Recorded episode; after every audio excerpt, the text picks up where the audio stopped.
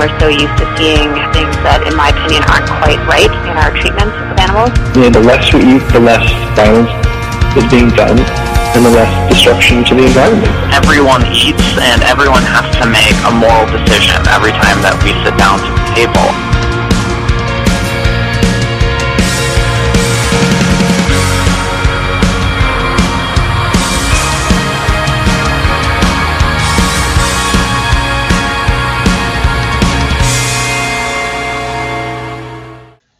Welcome to Animal Voices, Western Canada's only radio program dedicated to animal advocacy and compassionate living. This is 100.5 FM CFRO Vancouver Co op Radio in Vancouver, British Columbia, Canada, unceded Coast Salish territories. Today is Friday, April 24th, 2020. I'm your host, Elise Jacobson. Thank you for joining me here on this lovely day.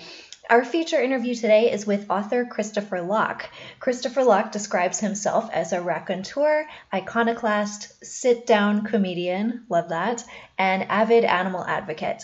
After working for over a decade in the television industry, Christopher left his job to pursue his true dream of writing his own projects full time. Thus far, he has published two young adult novels entitled Persimmon Takes on Humanity and Vincent and the Dissidents, the first two of three books in the Enlightenment Adventures series, and the perfect combination of his two great passions in life storytelling and animal issues. Our interview with him is coming up in about half an hour, so stay tuned.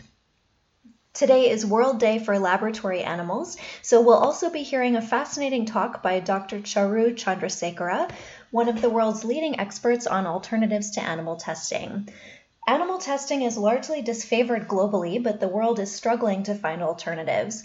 Dr. Charu Chandrasekera's research has proven that there is not only a viable replacement, but one that is cheaper, faster, and more relevant to humans.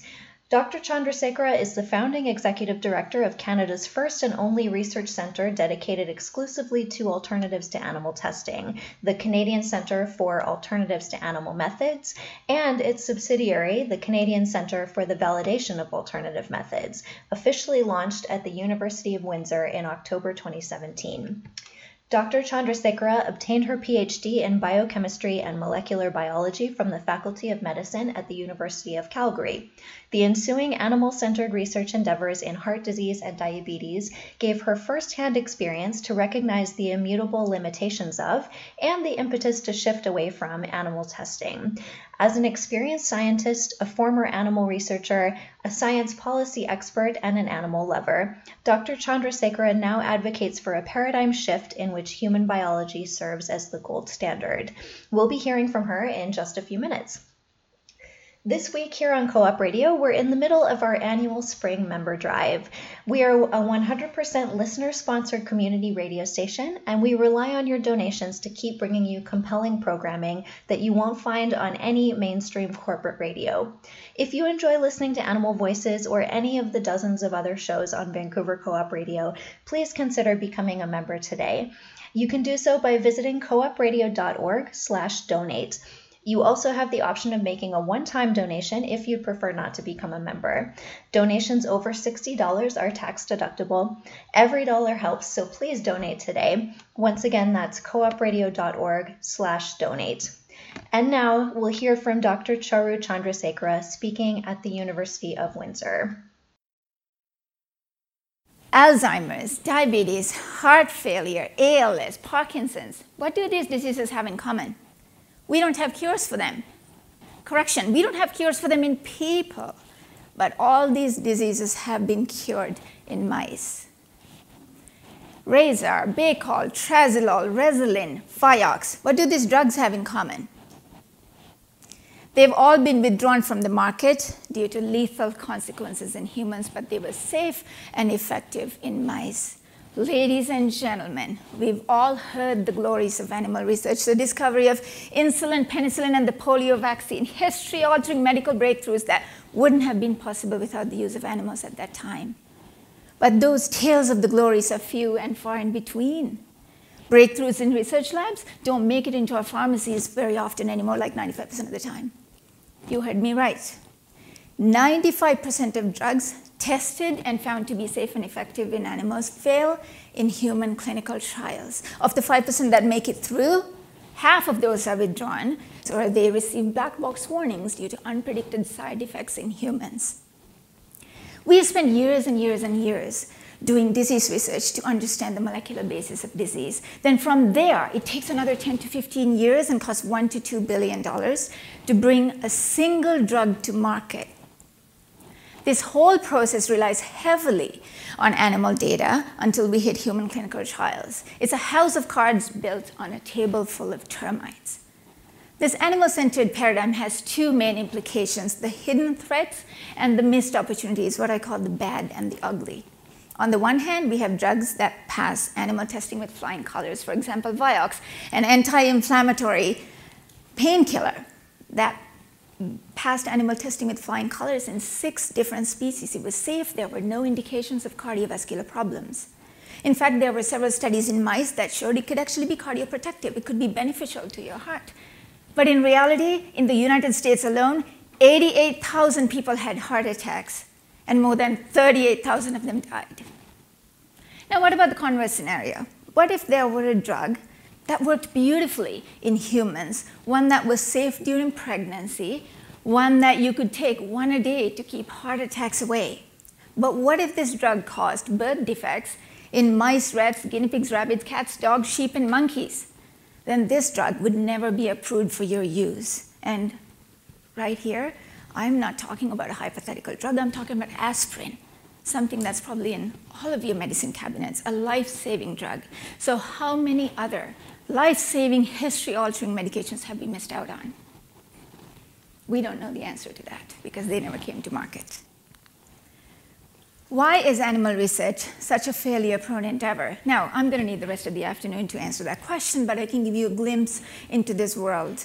From fruit flies to primates and everyone in between, we use animals to emulate our diseases and our drug responses. Mice and rats serve as the gold standard and they account for more than 90% of animals used in biomedical research, not least because they emulate our biology the best, but mostly because it's convenient. They're cheap, they're easy to manipulate, they have short lifespans, and there's decades of historical data. The real problem is all these species are separated by crucial genetic, biochemical, physiological factors that were brought upon by hundreds of millions of years of evolution. And these factors are further confounded by things such as age and sex variability, and the way we experimentally induce diseases in these animals, and even the way we house and breed these animals. Most of our control animals are not even appropriate controls, they're sick before even make them sick. So, all of these factors can mislead entire fields into wasting decades of time and billions of dollars. Let's consider one example Alzheimer's disease. Did you know that it's been 100 years since Dr. Alzheimer first described the disease named after him? We've spent an enormous amount of time and energy studying Alzheimer's disease, and we've managed to cure it in mice. But in humans, we don't even understand the molecular basis of this disease. Over 400 human clinical trials have failed. That's a 99.6% failure rate. So, what do our frustrated scientists want to do? They want to create better animal models. This is not just in Alzheimer's, but this holds true for pretty much every disease prevalent in our society today. We have a scientific culture ingrained in animal research, a culture obsessed with curing animals, a culture that often forgets we are trying to cure humans. So, what's happening while we strive to create better animal models? Every seven minutes, a Canadian dies of a heart attack. Every nine minutes, a Canadian dies of a stroke. We don't have cures. Every three minutes, a Canadian is diagnosed with diabetes. Almost a century after the discovery of insulin in Toronto, we don't have a cure for diabetes. 40% of Canadians will get cancer in their lifetime. There are no cures for cancer, for most cancers today, and there's nothing on the horizon. We can continue down this path for another century and not make major progress if we continue this same way. It is undeniable that animals have contributed immensely to our understanding of disease and biology in general, and they have even led to some medical discoveries and advancements. We always glorify those limited successes and sweep the colossal failures under the rug. In the second decade of the 21st century, it's paradoxical that we know more about animal biology than our own biology. If the ultimate goal of the scientific community is to advance human medicine, it's time to prioritize human biology. It's time to think beyond animal testing. It's time to usher in a new era of research and innovation. It's time to make humans the quintessential animal model. It's time to make our biology the gold standard. So, how do we do this? Scientifically and ethically. Again, I'm going to need the rest of the afternoon to talk about that, but I will give you a glimpse into this world. Since the human genome was mapped 16 years ago, we have a tremendous amount of information and tools at our disposal to look at human biology in a completely different light.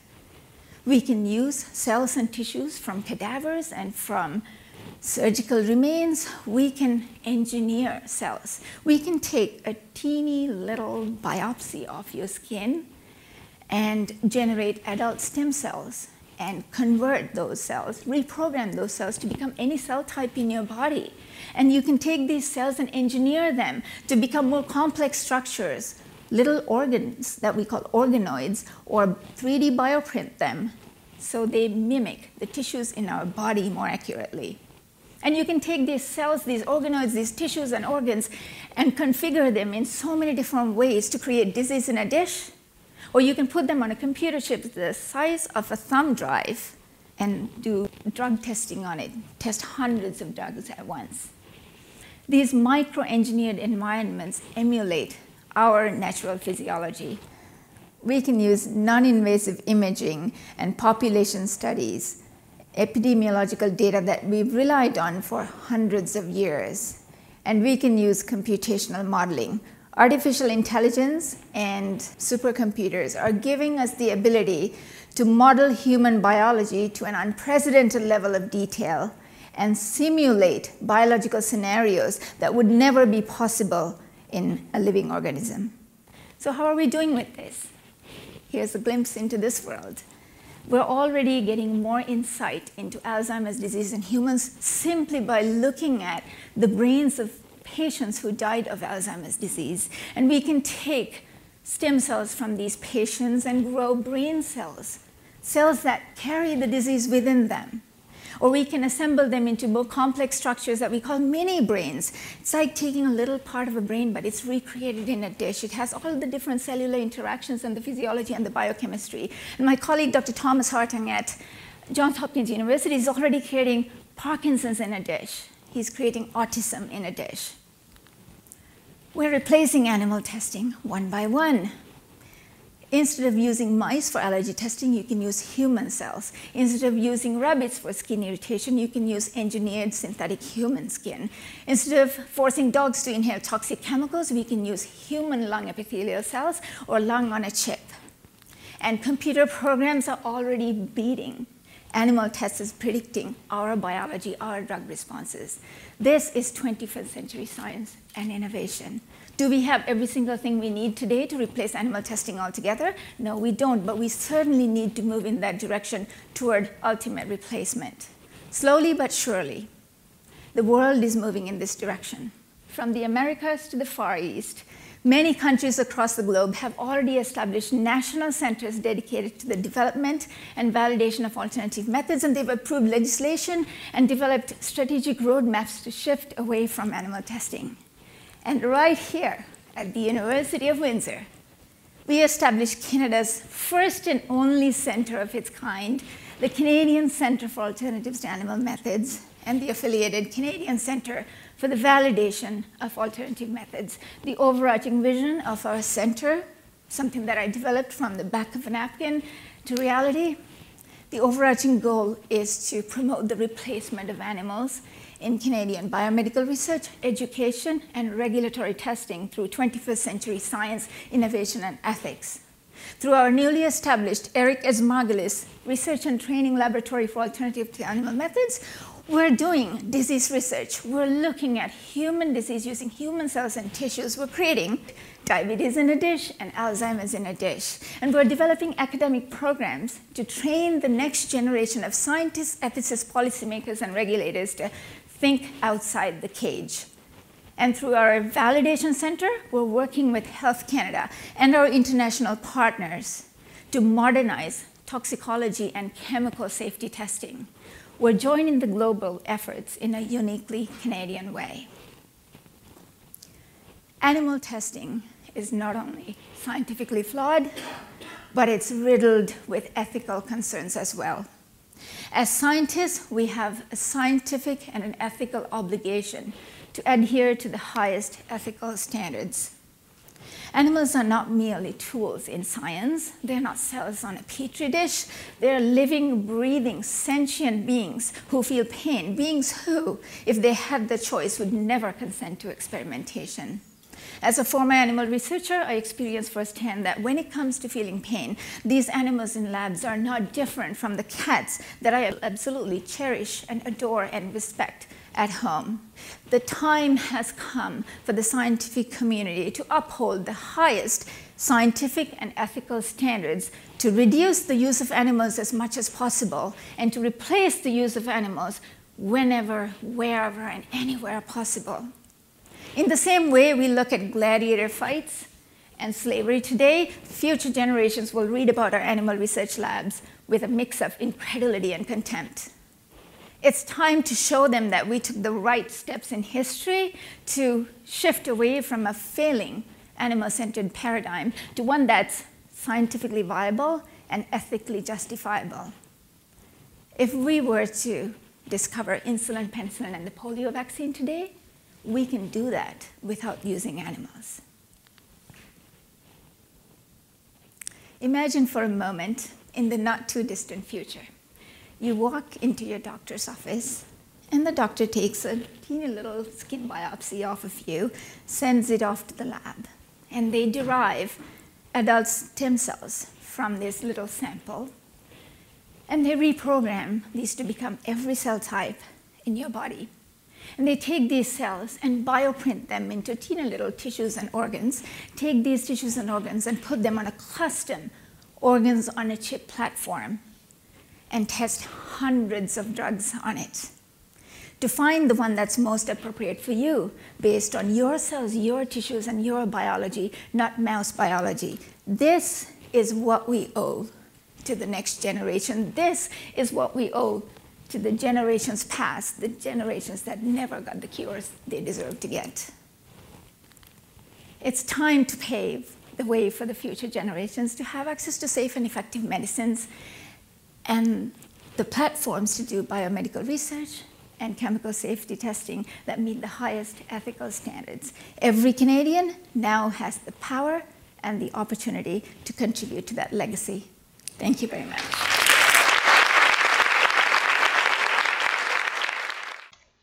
Once again, that was Dr. Charu Chandrasekera speaking at the University of Windsor. You're listening to Animal Voices here on Vancouver Co op Radio in Vancouver, BC, Canada, unceded Coast Salish territories. Co op radio has been on the air and a fixture in the local Vancouver community for 45 years. Here at Animal Voices, we have a couple of young volunteers who have been with us for just a few months. Here they are talking about how getting involved with the show has been valuable for them and why you should consider becoming a member of Co op Radio. So, Grace, last week on the show, we were talking about becoming a member, and you had said that you were interested in getting your membership. Have you done that yet? Actually, I got my membership earlier today. Um, it was really easy, and I got to direct my donation towards Animal Voices Radio. That's so wonderful.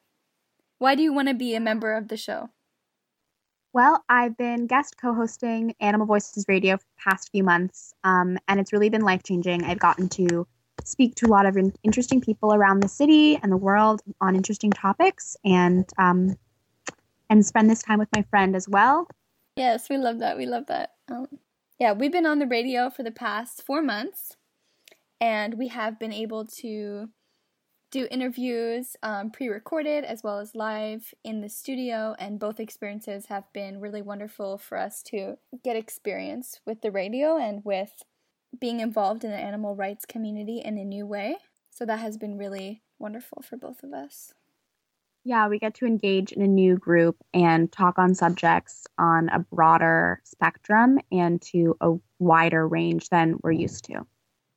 So, if you would like to become a member, what should they do? How do they become a member, Grace? Just go to coopradio.org forward slash donate now. Click become a new member or renew your membership to donate either annually or have a reoccurring membership of 25 cents to $100 coming in every month so that Co-op Radio knows how much is coming in week to week. We're trying to raise $1,000, people.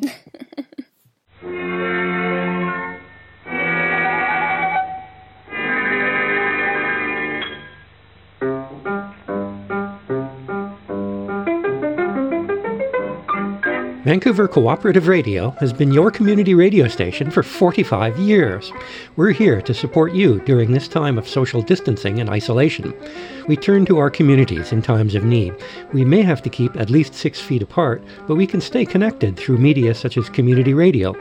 Co op Radio is dedicated to bringing you local updates on what's happening in your community. Please support us by donating. You can donate online at coopradio.org. That's coopradio.org. And hit the donate button in the top right. Or you can mail a check to 370 Columbia Street, Vancouver, V4A4J1. Thanks for your support and stay safe.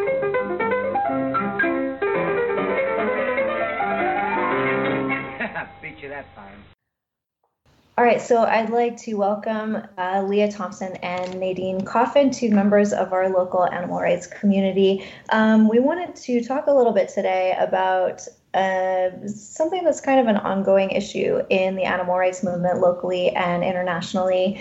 Um, Leah, do you want to start us off? You had some thoughts to share. Sure, thank you. Um, something that we've talked about before on the show uh, on International Women's Day was how feminism is entangled with animal liberation. And I find that if we're going to talk about it then, we also have to continue the conversation and talk about how feminism is important for us as human activists. Something that I've noticed and that a lot of people have noticed is how there is not as much accountability in the animal rights movement as there should be when there are individuals in the community who are not necessarily understanding what consent is or aren't being held accountable for when they might overstep boundaries. So I just want to start this conversation is how can we be consistent in our messaging? If we're going to say that feminists need to take us seriously, then how do we expect them to take us seriously if we aren't taking consent and accountability culture seriously? Absolutely. Yeah, I think these are great points. Um, Nadine, did you have any thoughts that you wanted to add? Yeah, I was just thinking that like vegans often speak about how animals don't give us consent to use their bodies. Mm-hmm. So you'd think that vegans would understand the concept of consent when um, we're speaking about human interactions ourselves. Mm-hmm. Yeah. Absolutely.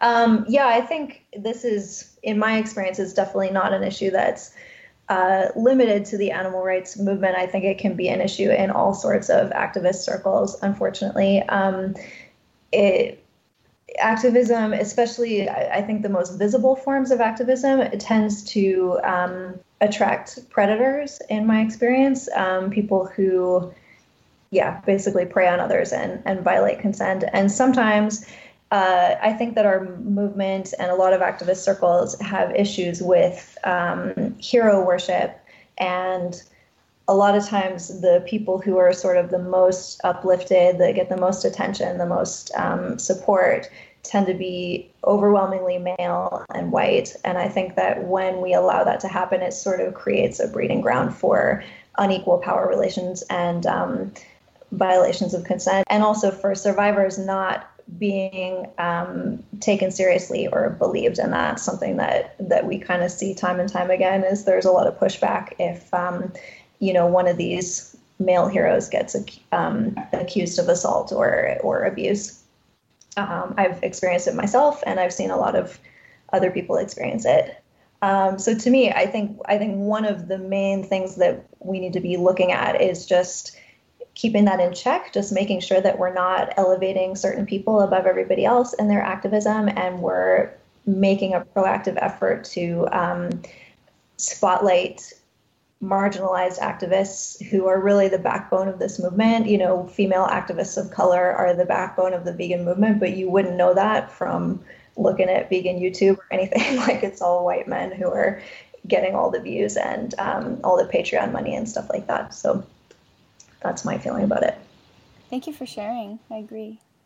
Do we maybe want to give like an example of how we can better stand with survivors? Like if you see something like this happen, like instead of saying, Where's the evidence? We need the evidence before we can why don't we just take a moment to center that person's feelings and um, say that you believe them and whatever they're experiencing and feeling is valid. Yes. Regardless of if there's any evidence or not, like letting them just have that space. And then if there is some kind of legal matter that needs to come out of it, it can come, right? But as far as social media and our our role as activists needs to be we need to be supporting those people because statistically and like socially we know that most of the time people aren't making these things up. The more social media backlash there is the less likely anybody else is going to come forward. Yes. I think you're absolutely right and i feel like that speaks to the importance of education on this topic. I, I feel like a lot of um, the comments i see are just showing that that people are very ignorant around this topic. I think people don't realize how incredibly rare false accusations actually are. Um, how difficult it is for survivors to come forward, and how it's like, in most cases, it's really not worth just making up an accusation. You know, it's like you only it's something that, in the vast majority of cases, you only do if it if it was really um, a major violation and something that affected you a lot.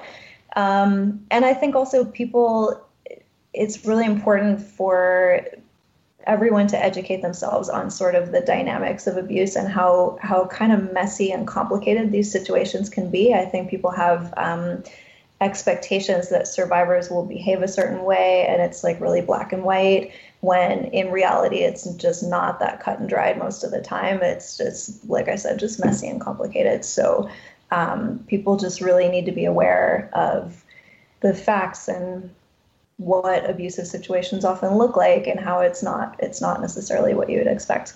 Mm-hmm. Another thing that we can comment on is specifically in the animal rights community, a lot of these allegations and um, situations of abuse that we hear about are through these large traveling groups where people will travel all across Europe or all across the um, North America, Turtle Island, um, talking about their activism. And a lot of the times people are put in situations where they have to share an Airbnb or a hotel room with multiple people who they maybe don't know that well, putting people in situations where they already are less safe or less comfortable. So, like, how can we uh, address that? And in what way are those organizations kind of accountable? And are they holding themselves accountable or just blaming these individuals? What kind of training on consent are they giving to people, especially cisgendered white men who we know are the most likely to be committing these kinds of um, abuses. Um, so I've been reading some literature and resources about transformative justice and the whole approach where you have to look at your conditions and then see the incidents and how those are connected. So, what vegan organizations could do would be to look at the conditions that they have in place that allow, allow for these violent and oppressive incidents to occur, and then move on to transform and change those um, conditions so that the possibility of things like that happening doesn't happen again. Mm-hmm. Um, as well as creating guidelines that members can follow, and if they might stray off course, they can um, chat and discuss like how they can realign themselves with the organization's values. Um, and then to top it off, like shame and blame and banning someone should really be the last resort. Like, we should never get to a place where we need to ban someone from a community. Um, there's always an escalation in violence, so we have to be looking out for those things as well. Mm. Yeah, cool. Thanks. Where did you find that, Nadine? Transformharm.org has a lot of stuff on there. Mm-hmm. Yeah, that's kind of a whole other whole other topic. I think transformative justice is a very yeah. controversial subject. Mm-hmm. But yeah, honestly, um, but yeah, just for organizations to like have a look at themselves because mm-hmm. banning and acting after something has happened, like it, we really should be doing stuff if we recognize it as bigger than just any one person, banning one person is not going to do anything. And if anything, sometimes like if you're getting all of the other people riled up by it and getting everyone on the abuser's side, how how willing are they going to be to listen to a training on consent? Right. And to listen to people who are coming forward as survivors. They're just going to write them off, you know? Yeah. Right. Totally. Yeah, no, I think that speaks to like just creating a culture in your community where you know, again, like certain activists, especially activists who are already in privileged positions, are not being elevated above everyone else, and where survivors are being listened to, where, you know, misogyny and racism and any form of bigotry is just wholesale rejected, and not just in word, but in practice, right? But that's, yeah, that's like, it requires like a lot of foundation laying, you know, that's not something you can just sort of do with one one action. Christopher Locke is the author of the young adult book series, The Enlightenment Adventures. After working for over a decade in the television industry, Christopher left his job to pursue his true dream of writing his own projects full time. Christopher's love of writing started at a very young age. Many years later, when he read Fast Food Nation in 2004, he came to the life changing realization that an essential part of being a compassionate person is treating all living beings with equal respect. He became an avid animal advocate, enjoying a delicious plant based diet, living a cruelty free life, and volunteering for numerous organizations that make the world a kinder place. The Enlightenment Adventures is the beginning of a new exciting chapter in Christopher's life where he gets to pursue his passion as a writer while also inspiring others to make compassionate choices in their lives. Hi, Christopher. Thank you for joining us today on the Animal Voices show. It is great to have you on the show. Hello, how are you? Thank you for having me. Good, thank you. I would like to start out by saying that I was introduced to your fictional series about a year ago by my friend Amanda. She told me that this series was, in her eyes, a game changer and that is one of the unique storylines which is told from the point of view of multiple different individuals across many species and lived experiences.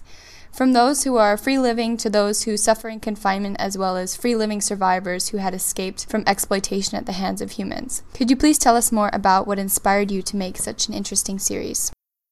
Yeah, well, first off, thank you so much. That's quite the compliment. So I really appreciate that.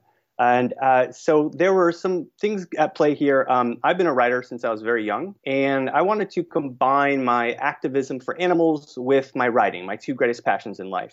And so I actually had a lot of different stories I'd written over the years, and it wasn't until this one when I, for the first time, was like, oh, okay, this is the one that really tells it in the way I want to. And uh, the reason that is, is because so I have a message clearly, um, but I didn't want the book to feel self righteous or feel like you're being hit over the head with the message. So, organically to the story, you're learning about the issues, but then at the same time, uh, you're being entertained. So, uh, like the stories, you know, it's a group of animals who finds out how humans are mistreating other animals and so then they go on an adventure to save animals from humans. And so as they're going on these adventures, as they go to a fur farm or circus, the reader, you learn about these characters. So you meet like a mink in a fur farm, you meet an elephant in a circus, but you don't feel like, oh, it's characters sitting around saying, oh, it's wrong to abuse animals in a circus. You know, it's like you're seeing the abuse happening and then you're rooting for them to get out of there. And so what was fun for me was getting a chance to uh, to tell that story in a really exciting way, um, and then feel like I'm I'm teaching people something that's important to me. Well, thank you very much. So, when I first attempted to acquire these books, I had requested them from my local library, which at the time told me that their youth fiction section was already overflowing and that would, there would be no space for it. I ended up purchasing them, and as I was reading, it struck me as kind of odd that they would be categorized as youth fiction, seeing as though there are many graphic descriptions of suffering and violence. Who did you see in mind as your target audience for the series before you started, during, and after you'd written the both novels, and why did you decide to have that intensity of description and have you receive pushback from this decision? Yeah, thank you. Yeah, I think that's an interesting subject to bring up, so that I'm glad you did. So uh, the first part was uh, the target audience. So um, it's for it's like young adults, so like high school and college. And uh, like Hunger Games or uh, something like Harry Potter, like adults can read it and still enjoy it. Um, but I wanted to hit that audience specifically because at that age, they're first starting to become independent from their parents in their thinking. So whatever their parents taught them, they're starting to go, wait a second, I don't know if that's true. And so I wanted to kind of hit them at that impressionable age so that maybe I could, you know, inspire them uh, to care about animals uh, specifically. Uh, and so then, in terms of like the violence in the books, um, I did a lot of research for each section. So I mentioned like in the first book they go to like a circus, for example. So for like a few months, I was watching videos of animals behind the scenes, um, like undercover videos. Uh, I read a bunch of articles. I also did um, talk to people that are undercover investigators. So like for me, it was really important to get that information accurate. And the more that I watched all that, and the more I cried, um, the I thought I'm only going to be able to tell their story accurately if I'm honest. And what happens to them is horrific. It's painful and it's it's heartbreaking. And so I thought, okay, I got to make sure that the people who read this book and read the section about like the circus, for example, they don't finish that section and go, oh, I don't know, it doesn't seem so bad. You know, it's like they need to finish that section and go, oh my gosh, like I didn't know what I was doing. I didn't realize they beat the elephants like that and the tigers and all that. And so then they they walk away uh, with no way to tell themselves that by continuing to support that that it's still okay.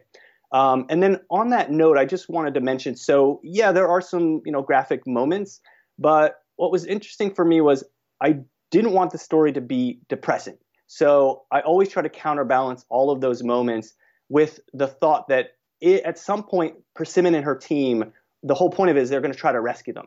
So there's this counterbalance of like, yes, you see them in these really horrific situations, but at the same time, you're like, get them out of there. And then you're like, oh, right, Persimmon and her team are building this plan to try to get them out of there. So it's hopefully cathartic then when the rescue missions happen that they're starting to then rescue them. And then, like y'all know, uh, in reality, there are billions of animals around the world right now that are not going to be rescued. They are going to die, and it's awful. And so with these books, it's hopefully you're reading it and you're going, okay, but maybe I can do something. And so it's always kind of like trying to inspire versus just, you know, like depress you or whatever. I think there's a good um, mix of the depressing and the inspiring because there were definitely moments where I was reading and I had to stop and cry. like the scene with Vincent and his brother, like, mm-hmm. I can't even. that scene is so rough. So, um, yeah. Yeah, but I think it does definitely call to action. You know, her team is called to action.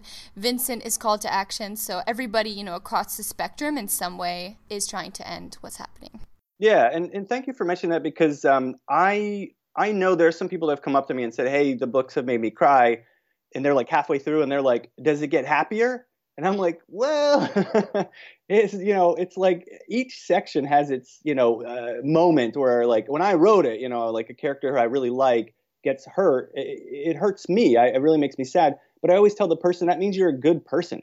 You know, it means you have a good heart and that you care about these animals. And um, you know, I don't like I like um, movies and stories that move me. And like I never shy. Like if I see something like about like a genocide or whatever, like it's awful, but I'm like, I want to know what happens. You know, I want to be moved. I want to see these stories because I want to know how I can maybe be a better activist and hopefully take on people like that. So, but I'm glad that you know uh, it didn't leave you like scarred for life. So that's good. Something that I didn't have written down, but that this also makes me think of is a lot of the times people will say, "Oh, I'm going to watch slaughterhouse footage to inspire myself to remind me why I'm doing what I'm doing." And I think like that imagery is really traumatic to watch and like reading it in this form is another way we can educate ourselves you know because you've put that research in. And we can also you know do our own research and read about the ways in which other animals are harmed just to kind of give us a different perspective that other than what we always see you know on the screen. Yeah i definitely agree. I mean uh, people that are undercover investigators are absolutely heroes because i think people don't sometimes believe how bad it can get. So when they see that the footage, there's no way of denying and saying, well, that doesn't happen. It's like, oh, you're watching it right now, and it's as bad as you think. Yeah. So, shifting over, for me, one of the main themes of the series is the difference in activism styles of the Enlighteners and the dissidents. So, for a little bit of context, the Enlighteners, led by Persimmon the raccoon, approach their rescue missions with detailed planning, prioritizing their own safety as rescuers with the ultimate goal of creating peace between humans and other animals. In contrast, the dissidents, led by Vincent the mink, approach rescue missions as all or nothing scenarios where the well being of the humans is ignored or even threatened. And they see a future where humans just don't exist or don't interact with other animals at all. Both groups want to see all animals liberated from exploitation, however, their visions of the future are conflicting. Persimmon sees humans as inherently good and wants to help them see the same in other species so that they may all coexist, whereas Vincent believes all humans to be intrinsically bad and wants to see them killed. I think it's interesting how the series, so far, as far as I interpret it, does not say that one way is right or the other is wrong. Rather, it provides context for Persimmon and Vincent, which allows us to understand why their framing of justice and visions of the future are so radically different. I'm wondering what your thoughts are on this interpretation of mine and what was your intention in offering such vastly different characters and activism styles? Yeah, well, I can tell you first off, like it's so exciting to hear you say to me what the you know the the themes are because I put a lot of thought into trying to make these things like you know act uh, clear when people are reading it, and so it's it's nice to know that like all that work uh, like like paid off. So um, that's exciting in of itself. Um, but yeah, for me, uh, my intention wasn't to write the books and say, here's exactly how you should be an activist. Uh, it was to make people think. So as activists, we all have many different methods. We some people do corporate outreach, some people do demos, some people do straight up like you know actions, and so there's so many different ways. And I think each one, when you weigh it, you're like, okay, here's the positives and negatives. And I wanted people who are activists to read this book and to see themselves in these characters so like Persimmon and her team, like for me, for example, was important in the beginning. They're not activists. They don't know animals are being harmed. They don't know anything. And I think your average person, that's kind of them coming into it, not really knowing what's happening. So then they can live vicariously through Persimmon and her team as they learn. And then hopefully, as her team and uh, she become more enlightened, they themselves are, you know, as readers going, wow, I didn't know that maybe I should make a change in my life. This is like the general concept of like, here's different ways you can do activism, but not say anyone is like bad or, or even, I mean, they're all kind of good, but like there are some bad parts to them. So um, I did want to leave that open. Uh, and also, something I also tried to put in there was as activists, I don't think we take seriously enough like self care. I mean, it can be really like depressing at times for us just thinking like, can we ever make this work? And so I wanted people to see Persimmon and her team at times like feeling um, beaten down and feeling like, I don't know, can we make this, you know, happen? So that then you see them, other characters saying, hey, Persimmon, you should take a break. You know, like we just rescued a lot of animals. That was exhausting. Let's take, you know, so I want people that are, you know, reading it to like be like, oh, maybe I should like give myself a break sometimes. And so it's just, it's just important for me. I want people to know that, you know, like we're not going to be our best activist if we're not also like healthy emotionally. And um, so that that was something also kind of hidden in the story. I wanted to people get out of it too. Great, thank you. So building on that last question, uh, it really struck me the difference between the main characters, Persimmon and Vincent. Vincent's character is quite harsh and pessimistic, in contrast to Persimmon's friendly, optimistic demeanor. The main difference between them being that Persimmon has always been free living, whereas Vincent suffered and escaped from a fur farm. I think his character is a brilliant way of portraying non human survivors of trauma. Even though Vincent incites violence in his actions and butts head with Persimmon, you're compelled to feel nothing but empathy for him because you understand the context of what he went through and why he's fighting. How did you go about creating a character such as Vincent who suffers from PTSD and whose activism and rescuing is entangled with his own need for revenge against the humans who hurt him? What do you think his character offers for people who have never considered non human animals as survivors?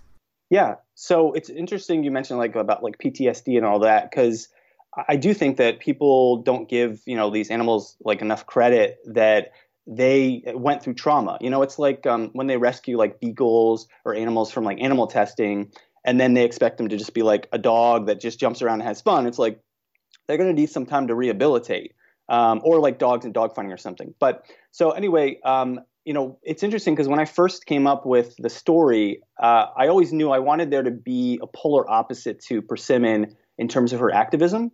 And originally, I thought it was going to be there's this character named Raleigh who's a raccoon, and he kind of butts heads with her too. But once I came up with Vincent, he's so smart and cunning, and then also he lived like like unimaginable horror at the hands of humans. And so the moment I thought of his story, I was like, oh my gosh, like he has the perfect excuse to say, look, Persimmon, I don't think you get it. Like humans are evil. Like they mur- tried to murder me and my whole family and all the minks. Like they're irredeemable. and it's very difficult to tell him, you know, it like no, that's not true because he's like, I'm telling you, I lived it. So I wanted someone with that much of a strong, uh, you know, like true story to to kind of rely on, so that as a reader too, you're kind of like left with this feeling of, I don't know, I don't, maybe he's right, you know, like like you kind of agree with him sometimes, and I think that it makes for a much more interesting story. Um, and then also you mentioned, uh, you know, like um, uh, you know, like how does this character offer people, um, you know, have never considered non-human animals? Um, something I think is interesting is as an activist, um, there are times when I look back when I wasn't an animal advocate and vegan, and I sometimes have have a hard time forgiving myself for that because I think, well, I knew some of it. Like, okay, maybe I hadn't seen all the videos, but like I kind of I knew I knew obviously if you eat an animal, it, the animal must have been killed at some point. So I find it hard sometimes, and I think Vincent's an instant re- reminder of that idea of like, should we be forgiven? You know, and uh, of course, ultimately, I do. I do think humans, you know, I think it's a process. You know, we grew up in a system that told us this was okay. So I do think we should be get forgiven. But I do think it's kind of interesting to be, you know, to think about that of like that concept of, you know, from an animal who has every right to hate us, you know, should he forgive us? Um, and there are times when I, I wish I could like tell Vincent like I'm sorry for what they did. I'm sorry. You know, for me it was important to have some character who the trauma is very real and you know that um, what he went through um, is something that we all have to grapple with. So, um, so yeah, that's pretty much that. Great, thank you. So another question is something that folks in the animal rights community are talking about a lot recently is recentering animals in their own movement. Oftentimes, we get caught up supporting vegan influencers and activists who are doing a lot of work to get other humans to go vegan, meanwhile, forgetting that the movement isn't about eating vegan food only, but rather about ending species based oppression and liberating non human animals from exploitation and recognizing their personhood. I think your book is an excellent tool for reminding humans, activists or otherwise, of the importance of rescue and sanctuary work, as well as portraying non human animals as people. We may be aware of the trauma which we face as, as humans who organize rescues, however, there's little attention on those who are rescued and how their trauma will stay with them, like Vincent. Do you see a need for this kind of recentering, and how do people react to characters like Persimmon and Vincent? Are they receptive to these messages of all animals as people worthy of rescuing and supporting? Yeah. So first off, I absolutely agree with the idea of recentering. Um, one of the things about the book when I started was I thought, okay, I want to inspire people to care about animals, and I had a story, like a script that I almost finished. I got almost all the way through, and it was about humans that went around rescuing animals. And then I was like, something's not clicking. Like it doesn't quite work. And I was like, why is that? And then when I came up with the idea for the animals to rescue animals, and for you to be with the animals in the cage like when you're with the vincent the fur farm section you meet these characters and you feel like you're in that cage with them and i feel like that's more of an effective way for you to go oh my gosh like i never thought about it from their perspective before and so to think about it from these like literally like you're an elephant in a circus. Every day you wake up they're going to hit you with a bullhook. Like that's that's something that you know it's very visceral. And so it was always important for me then from that point on to every time I'm writing it to be like, in fact, when I was writing it, sometimes I would have a video or a picture on the side of my screen to remind me this is who you're writing this for, this elephant or this um, this dog in, in the dog fighting ring. This is who you're, and it, it really always kept me like you know really emotionally involved in the story. Um, so two things about like then people's like reception to the story that's really nice is so I've had people tell me that the books did inspire them to become vegan, and I can't even tell you like that's like the ultimate, you know, like like dream is that like someone's life now is going to be dedicated to helping to make all these other animals like have less sufferings. Like okay, like you know, I did it. Like I like that's the whole point of the books. Um, but then the other cool thing was that people who were already animal activists said that the books reinvigorated their activism and I was like, oh, that's really great because I was, I guess I wasn't thinking as much about that, but I was like, that's so cool because um, I know how sometimes you get busy and you're doing other stuff, or maybe you just get burned out because it is emotionally, um, you know, exhausting. Uh, to then have read something like this and go, these animals are suffering, they need me, I need to refocus, um, and I, I love that. Um, and then the, the other point um, you asked about specifically people's reaction to Persimmon and Vincent.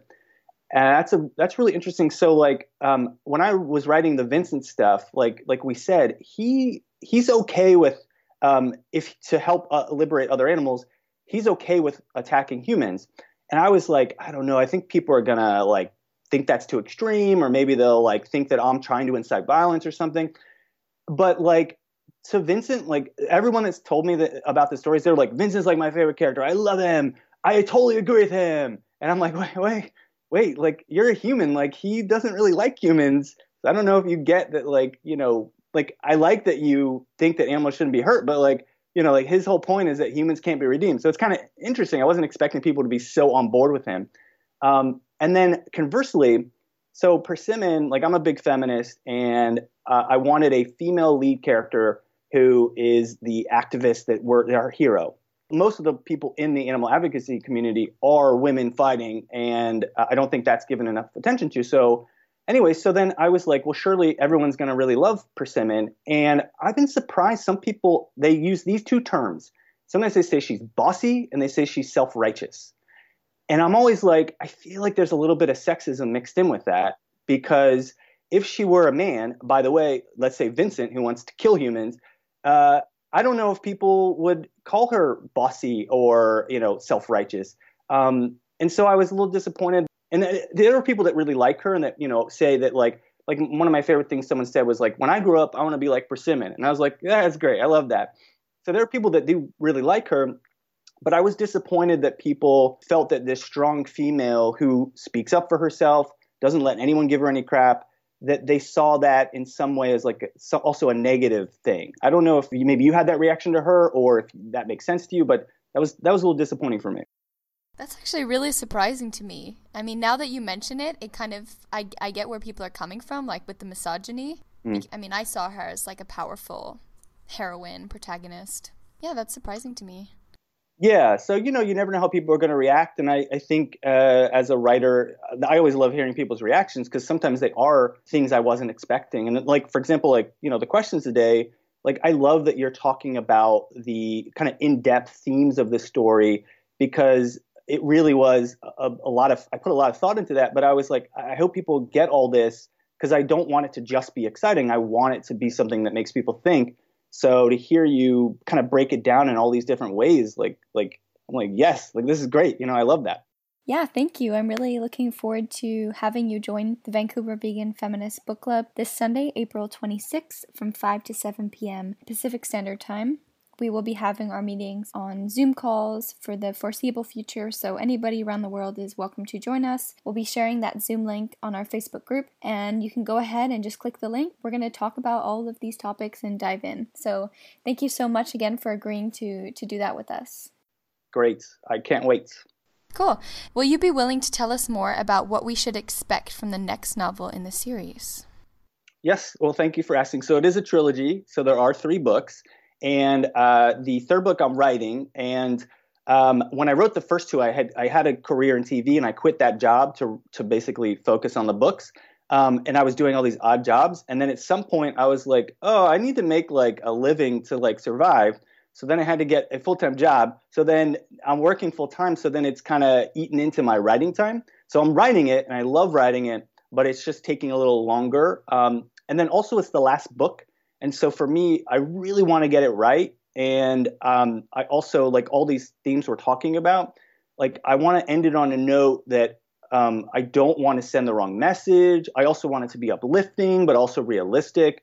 Um, and also, like, I want it to be exciting as hell. You know, I want people to really enjoy this. And so, um, for me, I, I it's got to be epic. And so, I keep thinking like like all these other series I've seen you know, like whatever, like Lord of the Rings or something. And I'm like, okay, how do I get it to that epic level where it's like you you you just like you're like wow, like the, the whole world's involved now, and like it's this big um, like battle, like because Persimmon and Vincent now are these two polar opposites, kind of battling with different concepts. Like, how do I get them to kind of hit butt heads um, in an interesting way, um, but then also keeping in mind that uh, which side I'm kind of on and, and who I'm focusing on. You know, like which which side I want to be the hero, and the other one where it's like I don't know if is that the way we should go. So, um, but I'm I'm loving writing it, um, and I'm actually going to be probably pretty depressed myself when I finish the books because I'm like, what do I do now with my life? You know, it's like the last six years of my life have been focused on this, but I get to still work on it now, and I feel like these characters are my friends, so it's fun for me to be kind of in that world still with them and to get a chance to you know like hang out with them um, but for everything I've put them through, I imagine they're going to be happy that I, I stop hanging out with them as well, though. I'm thinking of an animated TV series, and you're into television, so you can thank me for that idea. That's what I'm picturing in my head. Let me tell you, like, I really feel like like the big rescue missions and all that they're really exciting and I like as I wrote it like I, am very cinematic and so I mean I really think it would make a very exciting uh, big screen experience. Um, so yeah, definitely. I'm just thinking. Uh, speaking of rescue scene in Okja, you probably saw uh, that film. Like that course. was so captivating and gripping, and I was crying during it because I related so much with the rescuers and yeah, let's see it with Persimmon. Yeah, thank you. Yeah, I mean, um, and you know what's fun is there are more and more major motion pictures like the Planet of the Earth, um, Ape movies. Like those are those had a lot of you know really uh, very clear animal rights messages, and those were like hundred million dollar movies. So um, we're definitely moving more and more into the mainstream. So that's really exciting. Um, and if James Cameron wants to direct the movies, I'm in. Sounds good. Thank you.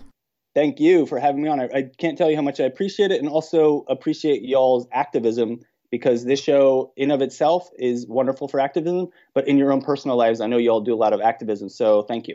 Thanks. Appreciate it. Thank you again, author Christopher Locke, for joining us today to talk about your fictional book series, The Enlightenment Adventures. You can find Christopher and his work at Locke Author on Facebook, Twitter, and Instagram, and visit his website at christopher-locke.com. If you enjoy the books, please make sure to leave a review on Amazon and or Goodreads. Positive reviews are a great way to encourage others to check out the books. If you're interested in asking Christopher some more questions of your own or continuing the discussion, you're f- welcome to join us this Sunday, April 26th from 5 to 7 p.m. Pacific Standard Time, where the Vancouver Vegan Feminist Book Club, now called Vegan Feminist Book Club on Facebook, will be having a Zoom meeting please feel free to join and ask any questions you want. And even if you haven't read the books, it'll be a great time to discuss some of these topics. Hope to see you then. You've been listening to Animal Voices here on 100.5 FM Vancouver Co op Radio in Vancouver, BC, Canada, unceded Coast Salish territories. Join us next Friday, May 1st at noon. We will be featuring an interview with Dr. Sailesh Rao, founder of the Climate Healers Organization. He will be speaking on healing the earth and preventing extinction in this time when we are experiencing not only a climate crisis, but now a pandemic crisis as well.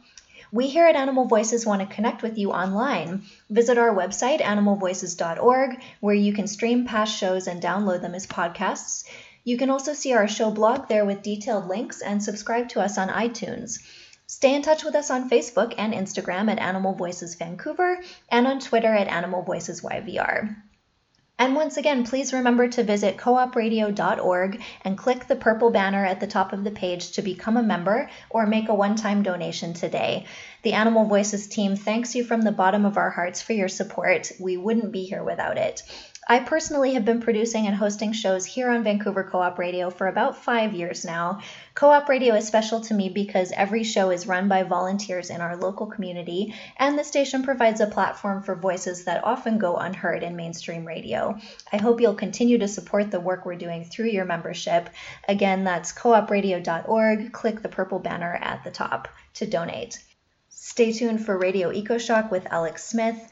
Thank you for listening to Animal Voices today. Please stay safe and healthy, and remember to be kind to the animals.